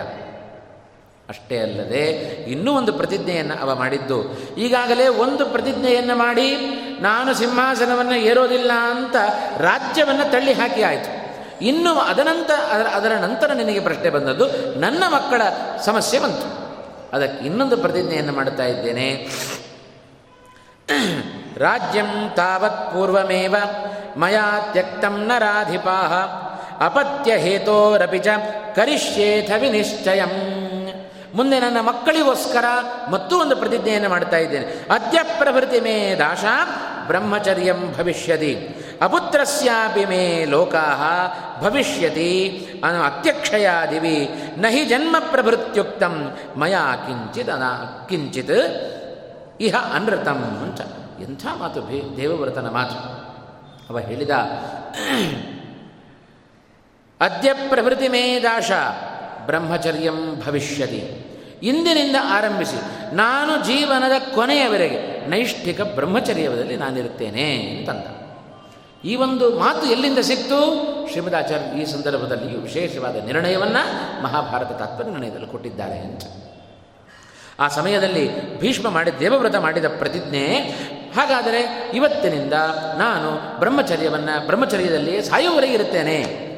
ಸಾಯುವವರೆಗೆ ಈ ದೇಹದಲ್ಲಿ ನಾನಿರುವವರೆಗೆ ಈ ದೇಹದಿಂದ ಯಾವ ಮಕ್ಕಳ ಉತ್ಪತ್ತಿ ಆಗೋದಿಲ್ಲ ಅಂತಂದ. ಇದು ದೇವವ್ರತ ಮಾಡಿದ, ಆ ಸಂದರ್ಭದಲ್ಲಿ ಮಾಡಿದ ವಿಶೇಷವಾದ ಪ್ರತಿಜ್ಞೆ ಇದು. ಹಾಗಾದರೆ ಮತ್ತೊಂದು ಮಾತಿದೆಯಲ್ಲ, ಅಪುತ್ರಸ್ಯ ಗತಿರ್ನಾಸ್ತಿ ಅಂತ. ಮಕ್ಕಳಿಲ್ಲದಿದ್ದರೆ ಉತ್ತಮವಾದ ಗತಿ ಸಿಗೋದಿಲ್ಲ ಅಂತ ಇದೇ ಮಹಾಭಾರತದಲ್ಲಿ ಬಂದ ಒಂದು ಮಾತು. ಹಾಗಾದರೆ ಮಕ್ಕಳನ್ನೇ ಪಡೆದುಕೊಳ್ಳೋದಿಲ್ಲ ಅಂತ ಹೇಳಿದರೆ ಭೀಷ್ಮಾಚಾರ್ಯರಿಗೆ ಸದ್ಗತಿ ಹೇಗೆ? ಪ್ರಶ್ನೆ ಬರುತ್ತೋ ಇಲ್ವೋ? ಅದಕ್ಕೆ ಅದೇ ದೇವವ್ರತನೇ ಹೇಳ್ತಾ ಇದ್ದಾನೆ, ಅಪುತ್ರಸ್ಯಾಪಿ ಮೇ ಲೋಕಾ ಭವಿಷ್ಯತಿ ಅತ್ಯಕ್ಷಯಾದಿವಿ ಅಂತಂದ. ನನಗೆ ಸ್ವರ್ಗ ಸಿಗುತ್ತೋ ಇಲ್ಲವೋ ಅಂತ ನನಗೆ ಸಂಶಯ ಇಲ್ಲ. ನನಗೆ ಸ್ವರ್ಗ ಸಿಕ್ಕೇ ಸಿಗುತ್ತೆ ನನಗೆ ಖಾತರಿ ಇದೆ ಅಂತಂದ. ಹಾಗಾಗಿ ಮಕ್ಕಳಿದ್ದರೂ ಸರಿ ಇಲ್ಲದಿದ್ದರೂ ಸರಿ, ನನಗೆ ಸ್ವರ್ಗ ನಿಶ್ಚಯ. ಹಾಗಾಗಿ ನನ್ನ ಮಕ್ಕಳು ಬೇಕೇ ಬೇಕು ಅಂತೇನಿಲ್ಲ. ಹಾಗಾದರೆ ಹಿಂದಿನವರ ಭಾವನೆಯಲ್ಲೇ ಹೇಗಿತ್ತು ಅನ್ನೋದನ್ನು ನಾವು ಬಹಳ ಚೆನ್ನಾಗಿ ಮಹಾಭಾರತದ ಮೂಲಕ ನಾವು ತಿಳ್ಕೊಳ್ಬೇಕು. ಪರಸ್ಪರ ಮೈಥುನ ಯಾವ ಕಾರಣಕ್ಕೋಸ್ಕರ ಇದೇ ನಿನ್ನೆ ದಿವಸ ಪ್ರವಚನದಲ್ಲಿ ಕೇಳಿದ್ದೇವೆ ಆ ಶಂತನು ಆಡುವ ಕಾಲದಲ್ಲಿ ಎಲ್ಲವೂ ಸ್ತ್ರೀ ಸಂಘದ ಸುಖವನ್ನು ಪುತ್ರೋತ್ಪತ್ತಿಗೋಸ್ಕರ ಅಂತ ತಿಳಿದುಕೊಂಡಿದ್ದರೆ ವಿನಃ ಮತ್ಯಾವ ದೃಷ್ಟಿಯೂ ಅವರಲ್ಲಿರಲಿಲ್ಲ ಅಂತ. ಇಷ್ಟು ಧಾರ್ಮಿಕ ಪ್ರಜ್ಞೆ ಆಗಿನ ಕಾಲದಲ್ಲಿತ್ತು. ಶಂತನುವಿನ ಪ್ರಜೆಗಳಿಗಿತ್ತು ಅಂತಾದ ಮೇಲೆ ಅವನ ಮಗನಾದ ದೇವವ್ರತನಿಗೆ ಇರೋದಿಲ್ಲ ಅಂತ ಅರ್ಥ ಏನು? ಅಷ್ಟು ಧಾರ್ಮಿಕನಾಗಿದ್ದವ ದೇವವ್ರತ. ಹಾಗಾಗಿ ಈ ದೇಹದಲ್ಲಿ ಪ್ರಾಣ ಇರುವವರೆಗೂ, ನಾನು ಈ ದೇಹದಲ್ಲಿರುವವರೆಗೂ, ಈ ದೇಹದಿಂದ ಯಾವ ಪ್ರಜೆಗಳ ಉತ್ಪತ್ತಿಯೂ ಕೂಡ ಆಗೋದಿಲ್ಲ. ಅದರ ಬಗ್ಗೆ ಪುತ್ರ ಪುತ್ರೋತ್ಪತ್ತಿ ಆಗಲಿಲ್ಲ ಅಂದರೆ ಸದ್ಗತಿ ಆಗೋದಿಲ್ವೇನೋ ಅಂತ ನೀವು ಭಾವಿಸಬೇಡ್ರಿ. ಈಗಾಗಲೇ ನನಗದು ಖಾತ್ರಿಯಾಗಿದೆ. ಆದ್ದರಿಂದ ನಾನು ಅದರ ಬಗ್ಗೆ ಯೋಚನೆಯೇ ಮಾಡೋದಿಲ್ಲ ಅಂತಂದ. ಇಂಥ ಪ್ರತಿಜ್ಞೆ ಯಾರಿಂದ ಮಾಡಲಿಕ್ಕೆ ಸಾಧ್ಯ? ಅದಕ್ಕೆ ದೇವವ್ರತ ಹೇಳಿದ. ಮತ್ಸಮಹ ನಾಸ್ತಿ ಅಂತಂದ. ಇಂಥ ಮಾತುಗಳನ್ನು ಅದು ಯಾರಿಗೋಸ್ಕರ? ತಂದೆಗೋಸ್ಕರ ನಾನು ಇಂಥ ಪ್ರತಿಜ್ಞೆಯನ್ನು ಮಾಡ್ತಾ ಇದ್ದೇನೆ ಅಂದರೆ ಪ್ರಾಯ ಮತ್ಸಮಃ ನಾಸ್ತಿ. ಜಗತ್ತಿನಲ್ಲಿ ಯಾರೂ ಕೂಡ ನನಗೆ ಸಮಾನರು ಸಿಗಲಿಕ್ಕೆ ಸಾಧ್ಯ ಇಲ್ಲ. ಏನೋ ಇದನ್ನು ಸುಳ್ಳು ಹೇಳ್ತಾ ಇದ್ದೇನೆ ಅಂತ ತಿಳ್ಕೊಳ್ಬೇಡ್ರಪ್ಪ. ಅಷ್ಟು ಜನ ರಾಜರನ್ನು ಕುರಿತು ದಾಶನೂ ಇದ್ದಾನೆ ಸತ್ಯವತಿಯೂ ಇದ್ದಾಳೆ. ಜೊತೆಗೆ ಅಷ್ಟು ಜನ ದೇವವ್ರತನ ಜೊತೆ ಜೊತೆಗೆ ಬಂದ ರಾಜರೂ ಇದ್ದಾರೆ. ಇವರೆಲ್ಲರ ಸಮ್ಮುಖದಲ್ಲಿ ಹೇಳ್ತಾ ಇದ್ದಾನೆ ದೇವವ್ರತ, ಹುಟ್ಟಿದಾಗಿನಿಂದ ನಾನು ಒಂದೂ ಸುಳ್ಳು ಅಂತ ಇಷ್ಟು ಎದೆತಟ್ಟಿಕೊಂಡು ಹೇಳಬೇಕಾದರೆ ಎಂಥ ಎದೆಗಾರಿಕೆ ಇರಬೇಕು ದೇವವ್ರತನಿಗೆ? ಹಾಗಾಗಿ ಏನೋ ಈ ಮಾತನ್ನು ಕೂಡ ಸುಳ್ಳು ಹೇಳ್ತಾ ಇದ್ದೇನೆ ಅಂತ ನೀವು ಭಾವಿಸಬೇಡ್ರಿ. ಅನ್ಯಥಾ ಸುಳ್ಳನ್ನು ಹೇಳೋದಿಲ್ಲ ನಾನು. ಎಂದೂ ಹುಟ್ಟಿದಾಗಿನಿಂದ ಸುಳ್ಳು ಮಾತನಾಡದ ವ್ಯಕ್ತಿ, ನಹಿ ಜನ್ಮ ಪ್ರಭೃತ್ಯುಕ್ತಂ, ಮಯಾ ಕಿಂಚಿದನೃತಂ ಇಹಾನೃತಂ ಒಂದೇ ಒಂದು ಸುಳ್ಳನ್ನು ನಾನು ಹೇಳದೇ ಇರತಕ್ಕಂಥ ವ್ಯಕ್ತಿ ಆದ್ದರಿಂದ ಈ ವಿಷಯದಲ್ಲಿ ಸುಳ್ಳನ್ನು ಯಾಕೆ ಹೇಳ್ತೇನೆ ನಾನು? ಸರ್ವಥಾ ಸುಳ್ಳನ್ನು ಹೇಳ್ತಾ ಇಲ್ಲ. ಇದು ಸತ್ಯ ಸತ್ಯ ಸತ್ಯ ಅಂತ ಹೀಗೆ ಭಯಂಕರವಾದ ಪ್ರತಿಜ್ಞೆಯನ್ನು ಮಾಡಿದವ ದೇವವ್ರತ.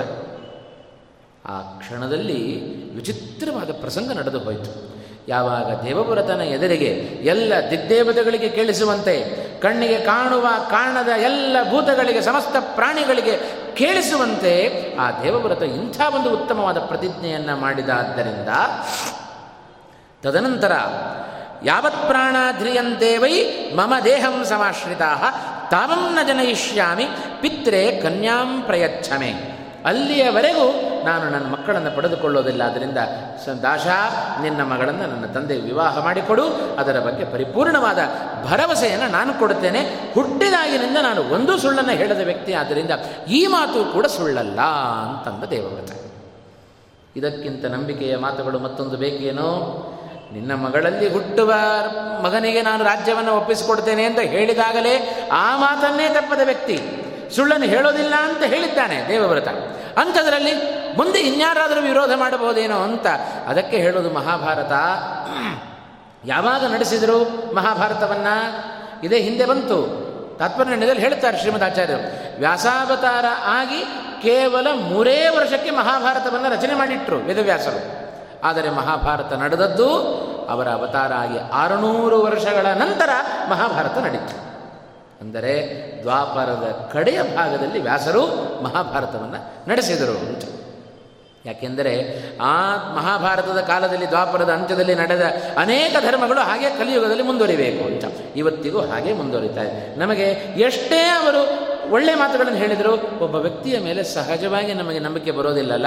ಎಷ್ಟೆಷ್ಟು ರೀತಿಯಲ್ಲಿ ನಮಗೆ ಸಂಶಯ ಬರಲಿಕ್ಕೆ ಸಾಧ್ಯವೋ ಅಷ್ಟನ್ನು ಪರಿಹಾರ ಮಾಡಿಕೊಂಡು ಬಿಟ್ಟ ಅವದಾಶ ಅಂತ. ಇಂಥ ಒಂದು ಶ್ರೇಷ್ಠವಾದ ಪ್ರತಿಜ್ಞೆಯನ್ನು ಮಾಡಿದ.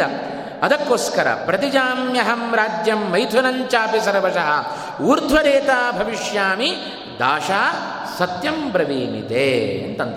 ಇವತ್ತಿನಿಂದ ನಾನು ಊರ್ಧ್ವರೇತಸ್ಕನಾಗಿ ಸಾಯುವವರೆಗೆ ನಾನಿರ್ತೇನೆ ಅಂತಂದ. ಊರ್ಧ್ವರೇತಸ್ಕನಾಗಿ ಇರೋದು ಅಂತ ಹೇಳಿದರೆ ನೈಷ್ಠಿಕ ಬ್ರಹ್ಮಚರ್ಯವನ್ನು ಬ್ರಹ್ಮಚರ್ಯದ ಮೂಲಕ ಇರೋದು ಅಂತ ಅರ್ಥ. ಅದನ್ನೇ ಹೇಳುವಾಗ ಏನದು ನೈಷ್ಠಿಕ ಬ್ರಹ್ಮಚರ್ಯದಿಂದ ಇರೋದು ಅಂತ ಹೇಳಿದರೆ, ಮರಣ ಪರ್ಯಂತ ಯಾವುದೇ ಕಾರಣದಿಂದಲೂ ಸ್ತ್ರೀ ಸಂಘವನ್ನು ಮಾಡದಿರುವಿಕೆ ಅಂತ ಅರ್ಥ. ಇಂಥವರನ್ನು ಊರ್ಧ್ವರೇತಸ್ಕರು ಅಂತ ಕರೀತಾರೆ. ಇದು ಉತ್ತಮವಾದ ನೈಷ್ಠಿಕ ಬ್ರಹ್ಮಚರ್ಯದಲ್ಲಿ ನಾನು ಇರುತ್ತೇನೆ ಅನ್ನುವ ಮಾತನ್ನು ಬಹಳ ಸ್ಪಷ್ಟವಾಗಿ ವ್ಯಾಸರು ಆ ಒಂದು ಮಾತನ್ನು ಇಲ್ಲಿ ಸ್ಪಷ್ಟಪಡಿಸ್ತಾ ಇದ್ದಾರೆ. ಶ್ರೀಮದ್ ಆಚಾರ್ಯರ ಒಂದು ನಿರ್ಣಯವನ್ನು ಬಹಳ ಸ್ಪಷ್ಟವಾಗಿ ನಾವು ಕೇಳಬಹುದು. ಸತಸ್ಯ ವಿಶ್ವಾಸಕೃತೆ ಪ್ರತಿಜ್ಞಾಂ ಚಕಾರ ನಾಹಂಕರವಾಣಿ ರಾಜ್ಯಂ ತಥೈವ ಮೇ ಸಂತತಿತಃ ಭಯಂತೆ ವೈ ಏತೋರ್ಧ್ವರೇತಾ ಸತತಂ ಭವಾಮಿ ಅಂತ. ಮಹಾಭಾರತದಲ್ಲಿ ಬಂದ ಒಂದು ಮಾತನ್ನು ಶ್ರೀಮದ್ ಆಚಾರ್ಯರು ತಮ್ಮ ನಿರ್ಣಯದಲ್ಲಿ ಹಾಕಿಕೊಳ್ತಾ ಇದ್ದಾರೆ ಅಂತ. ಊರ್ಧ್ವರೇತಾ ಭವಾಮಿ. ಇದು ದೇವವ್ರತನ ಪ್ರತಿಜ್ಞೆ. ಏನೂ ಸಂಶಯ ಪಡಬೇಡ. ನಾನು ಊರ್ಧ್ವರೇತಸ್ಕನಾಗಿರ್ತೇನೆ ಅಂದರೆ ಈ ಶರೀರದಿಂದ ಯಾವುದೇ ಕಾರಣಕ್ಕೂ ಸ್ತ್ರೀ ಸಂಘ ನಡೆಯೋದಿಲ್ಲ. ಅಷ್ಟು ಭರವಸೆಯನ್ನು ನಾನು ಕೊಡುತ್ತೇನೆ. ಸತ್ಯಂ ಬ್ರವೀಮಿತೆ ಅಂತಂದ. ಅದು ಏನೋ ಆಂತರಿಕವಾಗಿ ಒಳಗಡೆ ಇಬ್ಬರ ನಡುವೆ ನಡೆದ ಗುಟ್ಟಲ್ಲ ಇದು. ಇಬ್ಬರ ನಡುವೆ ನಡೆದ ಒಪ್ಪಂದ ಅಲ್ಲ ಇದು. ಎಲ್ಲ ದಿಗ್ದೇವತೆಗಳಿಗೆ ಕಾಣುವಂತೆ, ಎದುರಿಗೆ ಕಂಡ ಎಲ್ಲ ರಾಜರಿಗೆ ಕಾಣುವಂತೆ ಇಂಥ ಒಂದು ಪ್ರತಿಜ್ಞೆಯನ್ನು ದೇವವ್ರತ ತಾನು ಮಾಡಿದ ಅಂತ. ಹೀಗೆ ವಿಶೇಷವಾದ ಆ ದೇವವ್ರತನ ಪ್ರತಿಜ್ಞೆ ನಿಜವಾಗಲೂ ಇಂಥ ನೈಷ್ಠಿಕ ಬ್ರಹ್ಮಚರ್ಯ ಅದು ಸಾಧಾರಣವಾಗಿ ಯಾರಿಗೂ ಕೂಡ ಬರಲಿಕ್ಕೆ ಸಾಧ್ಯ ಇಲ್ಲ. ನಮಗೆಲ್ಲ ಅನ್ನಿಸಬಹುದು, ಯಾಕಿಂಥ ಪರಿಸ್ಥಿತಿ ದೇವವ್ರತನಿಗೆ ಬಂತು, ಅದಕ್ಕೆಲ್ಲ ಕಾರಣ ಆ ದ್ಯುನಾಮಕ ವಸುವಿಗೆ ಆ ಬ್ರಹ್ಮದೇವರ ಶಾಪ ಏನಿತ್ತಲ್ಲ, ಆ ಬ್ರಹ್ಮ ನೀಡಿದ ಶಾಪವೇ ಇಷ್ಟಕ್ಕೆಲ್ಲ ಕಾರಣ ಹಾಗಾಗಿ ಎಲ್ಲವೂ ಭಗವತ್ ಸಂಕಲ್ಪಕ್ಕೆ ಅನುಗುಣವಾಗಿ ನಡೆಯೋದು ಅನ್ನೋದಕ್ಕೆ ಮಹಾಭಾರತವನ್ನು ಮೊದಲೇ ರಚನೆ ಮಾಡಿಟ್ಟ ಆ ಒಂದು ವ್ಯಾಸರ ಮಾತಿಗೆ ಅನುಗುಣವಾಗಿ ಇಡೀ ಮಹಾಭಾರತ ನಡೆದು ಬರ್ತಾ ಇದೆ. ಇಷ್ಟು ಪ್ರತಿಜ್ಞೆಯನ್ನು ಮಾಡಿದ ದೇವವ್ರತ. ಅದಕ್ಕೆ ದೇವತೆಗಳಲ್ಲಿ ಏನು ಮಾಡಿದರು? ಇಂಥ ಒಂದು ಮಾತನ್ನು ಹೇಳುವ ವ್ಯಕ್ತಿ ಜಗತ್ತಿನಲ್ಲಿ ಮತ್ತಾರು ಸಿಗಲಿಕ್ಕೆ ಸಾಧ್ಯ? ಯಾ ನಮಗೋಸ್ಕರ ಮತ್ತೊಬ್ಬರಿಗೋಸ್ಕರ ತಾನು ಉರುತ್ವರಿತಸ್ಕನಾಗೋದು ಅಂದರೆ ಜಗತ್ತಿನಲ್ಲಿ ಅಸಾಧ್ಯವಾದ ಒಂದು ಮಾತಿದೆ. ಇಂಥ ಒಂದು ಪ್ರತಿಜ್ಞೆಯನ್ನು ಮಾಡಿದ ಆ ದೇವವ್ರತನ ಮೇಲೆ ಎಲ್ಲ ದೇವತೆಗಳು ತಸ್ಯ ತದ್ವಚನಂ ಶ್ರುತ್ವ ಸಂಪ್ರಹೃಷ್ಟ ತನೂರುಹ ದದಾನಿ ಇತ್ಯೇವ ತಂ ದಾಶಃ ಧರ್ಮಾತ್ಮ ಪ್ರತ್ಯಭಾಷತ ಅಂತ ನಂತರ ಮತ್ತೊಂದು ಪ್ರಸಂಗ ನಡೀತು ಆ ಸಂದರ್ಭದಲ್ಲಿ. ಎಲ್ಲ ದೇವತೆಗಳು ಆ ದೇವವ್ರತನ ಮೇಲೆ ವಿಶೇಷವಾಗಿರತಕ್ಕಂತಹ ಪುಷ್ಪವೃಷ್ಟಿಯನ್ನು ಮಾಡ್ತಾ ಇದ್ದಾರೆ. ಅದನ್ನು ಶ್ರೀ ಶ್ರೀಮದ್ ಆಚಾರ್ಯ ತಾವು ಸ್ಪಷ್ಟಪಡಿಸಿದರು. ಯಾಕೆ ಇಂಥ ದೇವವ್ರತನಿಗೆ ಭೀಷ್ಮ ಅಂತ ಹೆಸರನ್ನು ಇಟ್ಟವರು ಯಾರು? ಮತ್ತಾರೋ ಅಲ್ಲ. ಸಾಕ್ಷಾತ್ ದೇವತೆಗಳು. ಎಲ್ಲ ದೇವತೆಗಳು ಏನು ಆಕಾಶದಲ್ಲಿ ನಿಂತು ನೋಡುತ್ತಾ ಇದ್ದಾರೆ, ಇವನ ಪ್ರತಿಜ್ಞೆಯನ್ನೂ ನೋಡಿದರು. ಇವನು ಮಾಡಿದ ವಿಶೇಷವಾದ ಪ್ರತಿಜ್ಞೆಯನ್ನು ಕಂಡ ದೇವತೆಗಳು, ಭೀಮವ್ರತತ್ವಾಧಿ ತದಾಸ್ಯ ನಾಮ, ಕೃತ್ವ ದೇವ ಭೀಷ್ಮ ಇತಿ ಹ್ಯಚಿ ಕ್ಲೃಪತ್ ಕ್ಲೃಪನ್ ಅಂತಂದರು. ಯಾರು ಇವನಿಗೆ ದೇವವ್ರತನಾದವ? ಭೀಷ್ಮನಾದದ್ದು ಹೇಗೆ? ಯಾರಪ್ಪ ಇವನಿಗೆ ನಾಮಕರಣ ಮಾಡಿದ್ದು? ಯಾರೋ ಶಂತನೂ ಅಲ್ಲ ಮತ್ಯಾರೋ ಅಲ್ಲ. ಸಾಕ್ಷಾತ್ ದೇವತೆಗಳು ದೇವವ್ರತನನ್ನು ಇಂದಿನಿಂದ ಇವ ಭೀಷ್ಮ ಅಂತ ಕರೆದರು. ಯಾಕೆ? ಅದರ ಅರ್ಥ ವಿವರಣೆಯನ್ನು ಶ್ರೀಮದ್ ಆಚಾರ್ಯರು ಕೊಟ್ಟರು ಭೀಮವ್ರತತ್ವಾಧಿ ತದಾಸ್ಯ ನಾಮ ಇವನು ಭೀಷ್ಮ ಭೀಷ್ಮ ಅಂತ ಇನ್ಮೇಲಿಂದ ಕರಿಬೇಕು. ಯಾಕೆ ಅಂದರೆ ದೇವವ್ರತ ಭಯಂಕರವಾದ ಒಂದು ವ್ರತವನ್ನು ತಾನು ಕೈಗೊಂಡ ಅಂತ. ಯಾವ ವ್ರತ? ಊರ್ಧ್ವರೇತಸ್ಕನಾಗಿರ್ತೇನೆ ಎನ್ನುವ ವ್ರತವನ್ನು ಕೈಗೊಂಡಲ್ಲ ಆದ್ದರಿಂದ ಇವನನ್ನು ಭೀಷ್ಮ ಭೀಷ್ಮ ಎಂಬುದಾಗಿ ಕರಿಬೇಕು ಅಂತ ಎಲ್ಲ ದೇವತೆಗಳು ದೇವಲೋಕದ ಪುಷ್ಪಗಳನ್ನು ಅವನ ಮೇಲೆ ಸುರಿಸಿ ದೇವವ್ರತನಾದವ, ಭೀಷ್ಮನಾದ ಪ್ರಸಂಗವನ್ನು ಮಹಾಭಾರತ ಹೀಗೆ ಅದನ್ನು ಉಲ್ಲೇಖ ಮಾಡ್ತಾ ಇದೆ ಅಂತ. ಇದು ಭೀಷ್ಮಾಚಾರ್ಯರ ಕುರುಕುಲ ಪಿತಾಮಹರು. ಶರಶೈಯಲ್ಲಿ ಇಚ್ಛಾಮರಣಿಗಳಾಗಿ ಶರಶೈಯಲ್ಲಿ ಮಲಗಿದ ಭೀಷ್ಮಾಚಾರ್ಯರು ಅವರ ಪೂರ್ವ ಹಿನ್ನೆಲೆ ಏನಿದೆ? ಇದು ಮಹಾಭಾರತ ಭೀಷ್ಮಾಚಾರ್ಯರ ಹಿನ್ನೆಲೆಯನ್ನು ನಮಗೆ ಹೀಗೆ ಬಿಡಿಸಿಕೊಡುತ್ತಾ ಇದೆ. ಕೃತ್ವ ದೇವಾಹ ಭೀಷ್ಮ ಇತಿಹ್ಯಚಿ ಕೃಪನ್ ಅಂದಿನಿಂದ ಎಲ್ಲ ದೇವತೆಗಳು ಇವರನ್ನು ದೇವವ್ರತನನ್ನು ಭೀಷ್ಮ ಭೀಷ್ಮ ಎಂಬುದಾಗಿ ಕರೆದು ಪ್ರಸೂನ ವೃಷ್ಟಿಂ ಸಜ ದಾಶದತ್ತಾಂ ಕಾಲೀಂ ಸಮಾದಾಯ ಪಿತುಸ್ಸಮರ್ಪಯತ್ ಅಂತ. ಶ್ರೀಮದ್ ಆಚಾರ್ಯ ತಾತ್ಪರ್ಯದಲ್ಲಿ ಸರಳವಾಗಿ ಮುಗಿಸಿಬಿಟ್ರು. ಮಹಾಭಾರತದಲ್ಲಿ ತುಂಬ ವಿಸ್ತಾರವಾದದ್ದನ್ನು ಎಲ್ಲ ಕಥೆ ಬಂದಿರಬೇಕು. ಯಾವುದೂ ಬಿಟ್ಟಿರಬಾರದು. ಎಲ್ಲಿ ನಮಗೆ ಸಂಶಯ ಬರುತ್ತೋ ಅದನ್ನು ಎತ್ತಿ ಹಿಡಿಯುವ ಕೆಲಸವನ್ನು ಶ್ರೀಮದಾಚಾರ್ಯರು ತಾತ್ಪರ್ಯದಲ್ಲಿ ಮಾಡ್ತಾ ಇದ್ದಾರೆ. ಹಾಗಾಗಿ ದೇವತೆಗಳೆಲ್ಲ ಪುಷ್ಪ ದೇವಲೋಕದ ಪುಷ್ಪಗಳನ್ನು ಸುರಿಸಿ ದೇವವ್ರತನನ್ನು ಭೀಷ್ಮನನ್ನಾಗಿ ಜಗತ್ತಿಗೆ ಪರಿಚಯ ಮಾಡಿಸಿಕೊಟ್ಟವರು ದೇವತೆಗಳು ಅಂತ. ಹಾಗಾಗಿ ಭಯಂಕರವಾದ ವ್ರತವನ್ನು ಹಿಡಿದವನಾದ್ದರಿಂದ ಅವನನ್ನು ಭೀಷ್ಮ ಭೀಷ್ಮ ಎಂಬುದಾಗಿ ಕರಿಬೇಕು ಅಂತ ಶ್ರೀಮದ್ ಆಚಾರ್ಯರು ನಿರ್ಣಯವನ್ನು ಕೊಟ್ಟು ಒಂದು ಮಾತು ಹೇಳಿದರು. ಮಹಾಭಾರತದಲ್ಲಿ ಉಲ್ಲೇಖ ಬರಲಿಲ್ಲ. ಶ್ರೀಮದ್ ಆಚಾರ್ಯದನ್ನು ನಿರ್ಣಯ ಮಾಡ್ತಾ ಇದ್ದಾರೆ. ಪ್ರಸೂನ ವೃಷ್ಟಿಂ ಸಚ ದಾಶದತ್ತಾಂ ಕಾಲೀಂ ಸಮಾದಾಯ ಪಿತುಸ್ಸಮರ್ಪಯತ್ ದಾಶದತ್ತಾಂ ಕಾಲೀಂ ಸಮಾದಾಯ.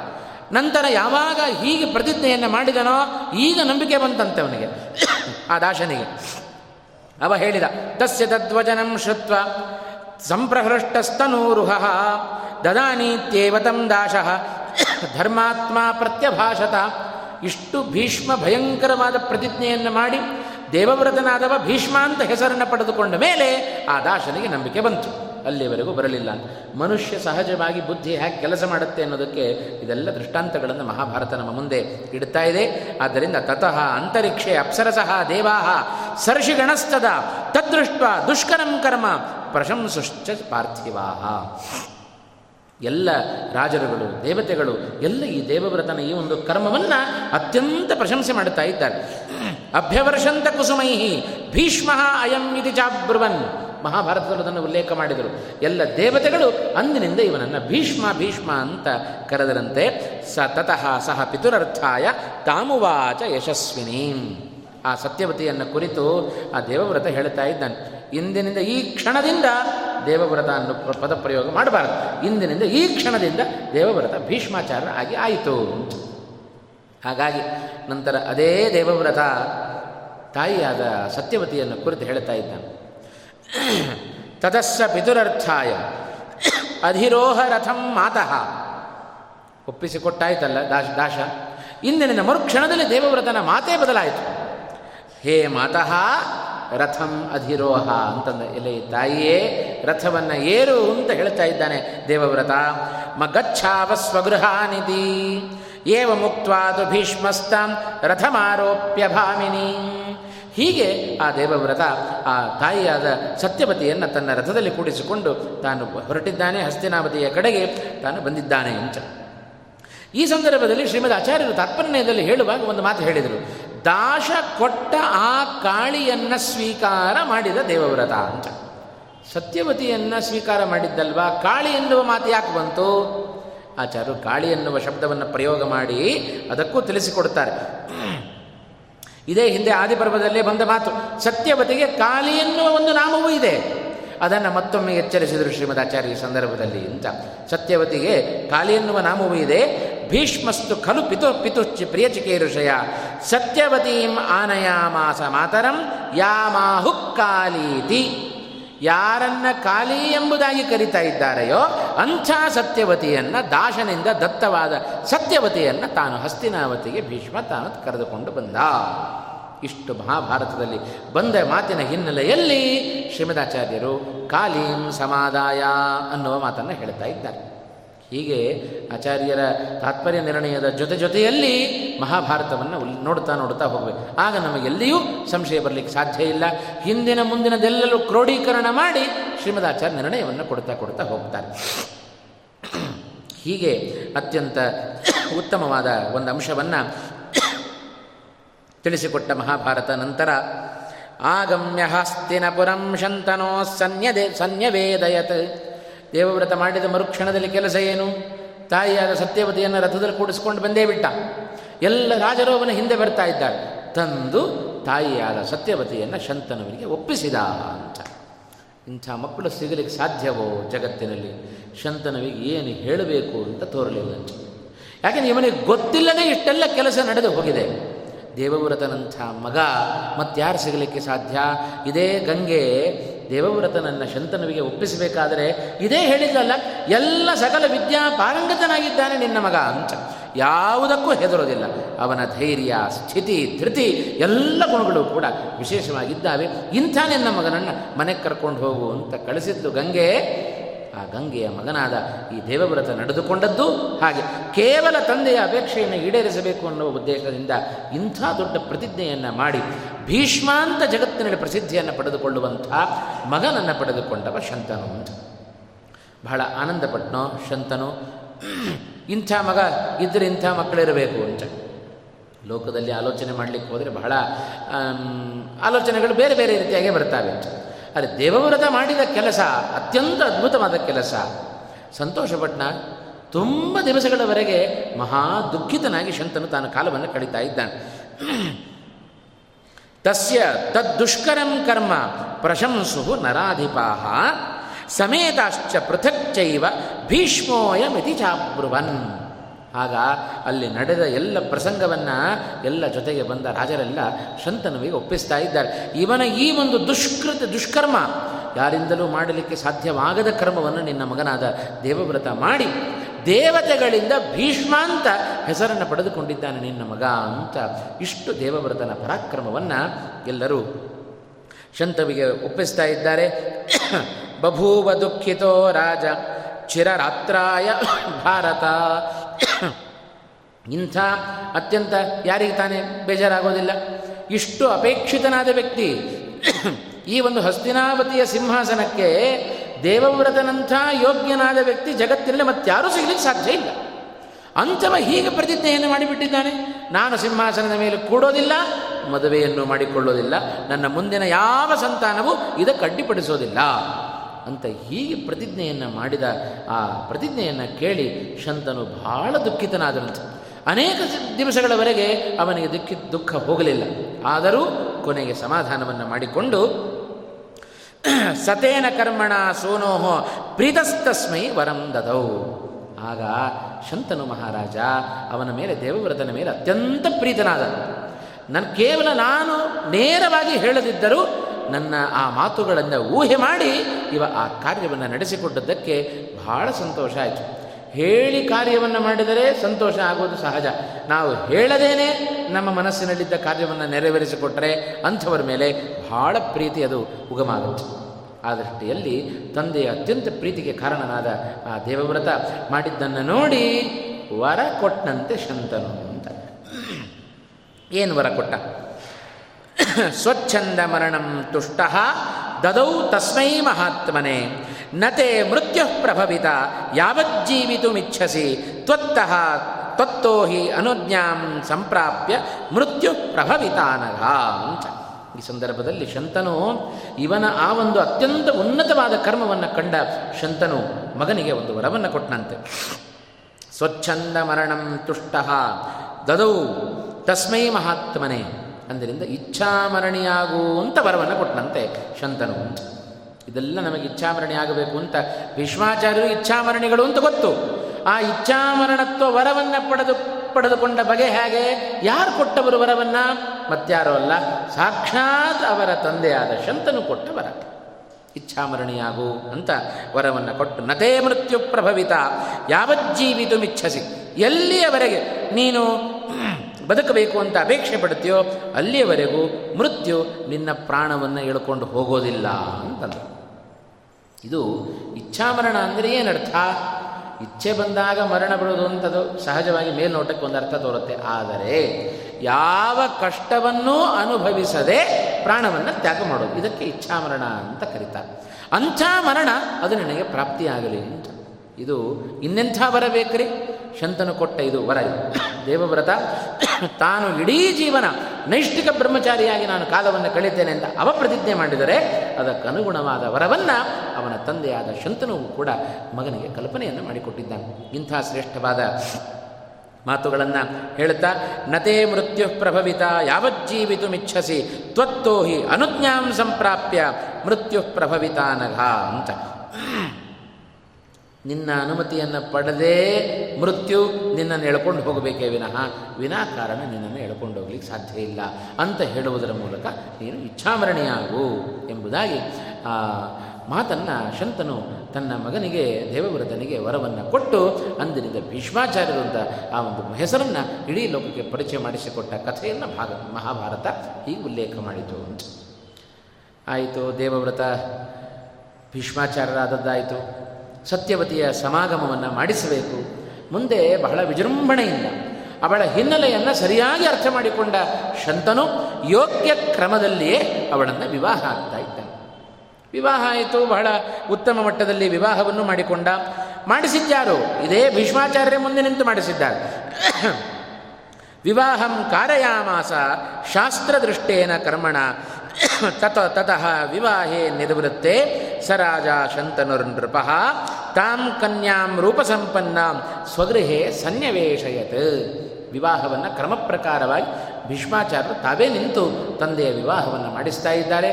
ಆ ಸತ್ಯವತಿಯನ್ನು ತನ್ನ ಅಂತಃಪುರದಲ್ಲಿ ಇಡ್ತಾ ಇದ್ದಾನೆ ಶಂತನು ಮಹಾರಾಜ ಅಂತ. ಅನೇಕ ದಿವಸಗಳು ಕಳೆದಿದ್ದಾವೆ. ಕಳೆದ ನಂತರ ಆ ಸತ್ಯವತಿಯಲ್ಲಿ ಇಬ್ಬರು ಮಕ್ಕಳು ಹುಟ್ಟಿದ್ದಾರೆ. ಚಿತ್ರಾಂಗದ ಮತ್ತೊಂದು ವಿಚಿತ್ರವೀರ್ಯ ಎನ್ನುವ ಇಬ್ಬರು ಮಕ್ಕಳಿಗೆ ಮೊದಲು ಹುಟ್ಟಿದವ ಚಿತ್ರಾಂಗದ. ಅವನು ಹುಟ್ಟಿದ ಕೆಲವು ವರ್ಷಗಳ ನಂತರ ಮತ್ತೊಬ್ಬ ಮಗ ಹುಟ್ಟುತ್ತಾ ಇದ್ದಾನೆ ವಿಚಿತ್ರವೀರ್ಯ ಎಂಬುದಾಗಿ. ವೀರ ಚಿತ್ರಾಂಗದೋ ನಾಮ. ವೀರ್ಯವಾನ್ ಪುರುಷೇಶ್ವರ. ಅಥಾಪರಂ ಮಹೇಶ್ವಾಸಂ ಸತ್ಯವತ್ಯಾಂ ಸುತಂ ಪ್ರಭು. ಅತ್ಯಂತ ಮಹಾಪರಾಕ್ರಮಿ, ಅವನ ಪರಾಕ್ರಮ ವರ್ಣ ಮುಂದೆ ಮಹಾಭಾರತ ವರ್ಣನೆ ಮಾಡುತ್ತೆ ಚಿತ್ರಾಂಗದನದ್ದು. ಅತ್ಯಂತ ಮಹಾಪರಾಕ್ರಮಿಯಾದ ಮಹಾ ತೇಜಸ್ವಿಯಾದ ಚಿತ್ರಾಂಗದ ಅನ್ನುವ ಒಬ್ಬ ಮಗನನ್ನು ಪಡೆದುಕೊಂಡಿದ್ದಾಳೆ ಸತ್ಯವತಿ ಶಂತನುವಿನ ಮೂಲಕ. ಮತ್ತೊಂದು ಸ್ವಲ್ಪ ದಿವಸಗಳ ನಂತರ ಮತ್ತೊಬ್ಬ ಮಗನಿಗೆ ವಿಚಿತ್ರ ವೀರ್ಯ ಎನ್ನುವ ಮಗ, ಅವನು ಕೂಡ ಒಳ್ಳೆಯ ಯೌವನ ಸಂಪನ್ನನಾಗಿ, ಒಳ್ಳೆಯ ಮಗನ ಇಬ್ಬರು ಮಕ್ಕಳನ್ನು ಅವರು ಪಡೆದುಕೊಳ್ಳುತ್ತಾ ಇದ್ದಾರೆ ಶಂತನು ಹಾಗೂ ಸತ್ಯವತಿ ಅಂತ. ಅಂತೂ ಶಂತನುವಿನ ಎಲ್ಲ ಮನಸ್ಸಿನ ಅಭಿಪ್ರಾಯಗಳು ಅದು ಈಡೇರಿದ್ದಾವೆ. ಈಡೇರಿಸಿದ ವ್ಯಕ್ತಿ ಮತ್ಯಾರು ಅಲ್ಲ, ಸಾಕ್ಷಾತ್ ಅವನ ಮಗನಾಗಿರತಕ್ಕಂಥ ದೇವವ್ರತನೇ ತಂದೆಯ ಅಭಿಲಾಷೆಯನ್ನು ಈಡೇರಿಸಿ ಅವನನ್ನು ವಿವಾಹ ಮಾಡಿಕೊಳ್ಳಬೇಕು ಸತ್ಯವತಿಯನ್ನ ಅಂತ ತಿಳಿದುಕೊಂಡಿದ್ದ, ಕರ್ಕೊಂಡು ಬಂದು ವಿವಾಹವನ್ನು ಮಾಡಿಸಿ ಅವಳಲ್ಲಿ ಎರಡು ಮಕ್ಕಳನ್ನು ಆಗುವಷ್ಟರ ಮಟ್ಟಿಗೆ ಭೀಷ್ಮಾಚಾರ್ಯರು ಎಷ್ಟು ತಮ್ಮ ತ್ಯಾಗವನ್ನು ಮಾಡಿದ್ದಾರೆ ತಮ್ಮ ಜೀವನದಲ್ಲಿ ಅನ್ನೋದನ್ನು ಮಹಾಭಾರತ ಈ ಒಂದು ಅಂಶವನ್ನು ಸ್ಪಷ್ಟಪಡಿಸ್ತಾ ಇದೆ. ಹಾಗಾಗಿ ಹೇಗೆ ನಡ್ಕೊಳ್ಬೇಕು? ಹಿರಿಯರ ಮಾತಿಗೆ ಅನುಗುಣವಾಗಿ ಏನು ಬೇಕಾದರೂ ತಂದೆ ತಾಯಿಗಳಿಗೋಸ್ಕರ ಮಾಡಲಿಕ್ಕೆ ತಯಾರಿರಬೇಕು ಅನ್ನೋದನ್ನು ಮಹಾಭಾರತ ಹೀಗೆ ಅದನ್ನು ತಿಳಿಸಿಕೊಡ್ತು. ವೃದ್ಧರಾದ ಈಗಿನ ಕಾಲೆಯಲ್ಲಿ ವೃದ್ಧರಾದ ತಂದೆ ತಾಯಿಗಳನ್ನು ವೃದ್ಧಾಶ್ರಮ ಕಳಿಸುವ ಮಕ್ಕಳಲ್ಲಿ ತಂದೆಗೋಸ್ಕರ ತನ್ನ ಯೌವನವನ್ನು ತಂದೆಗೋಸ್ಕರ ಬಿಟ್ಟುಕೊಟ್ಟ ಆ ಪೂರ್ವೆಯಲ್ಲಿ ಯಯಾತಿಯ ಕಥೆಯನ್ನು ಅದನ್ನು ಕೇಳ್ತಾ ಇದ್ದೇವೆ.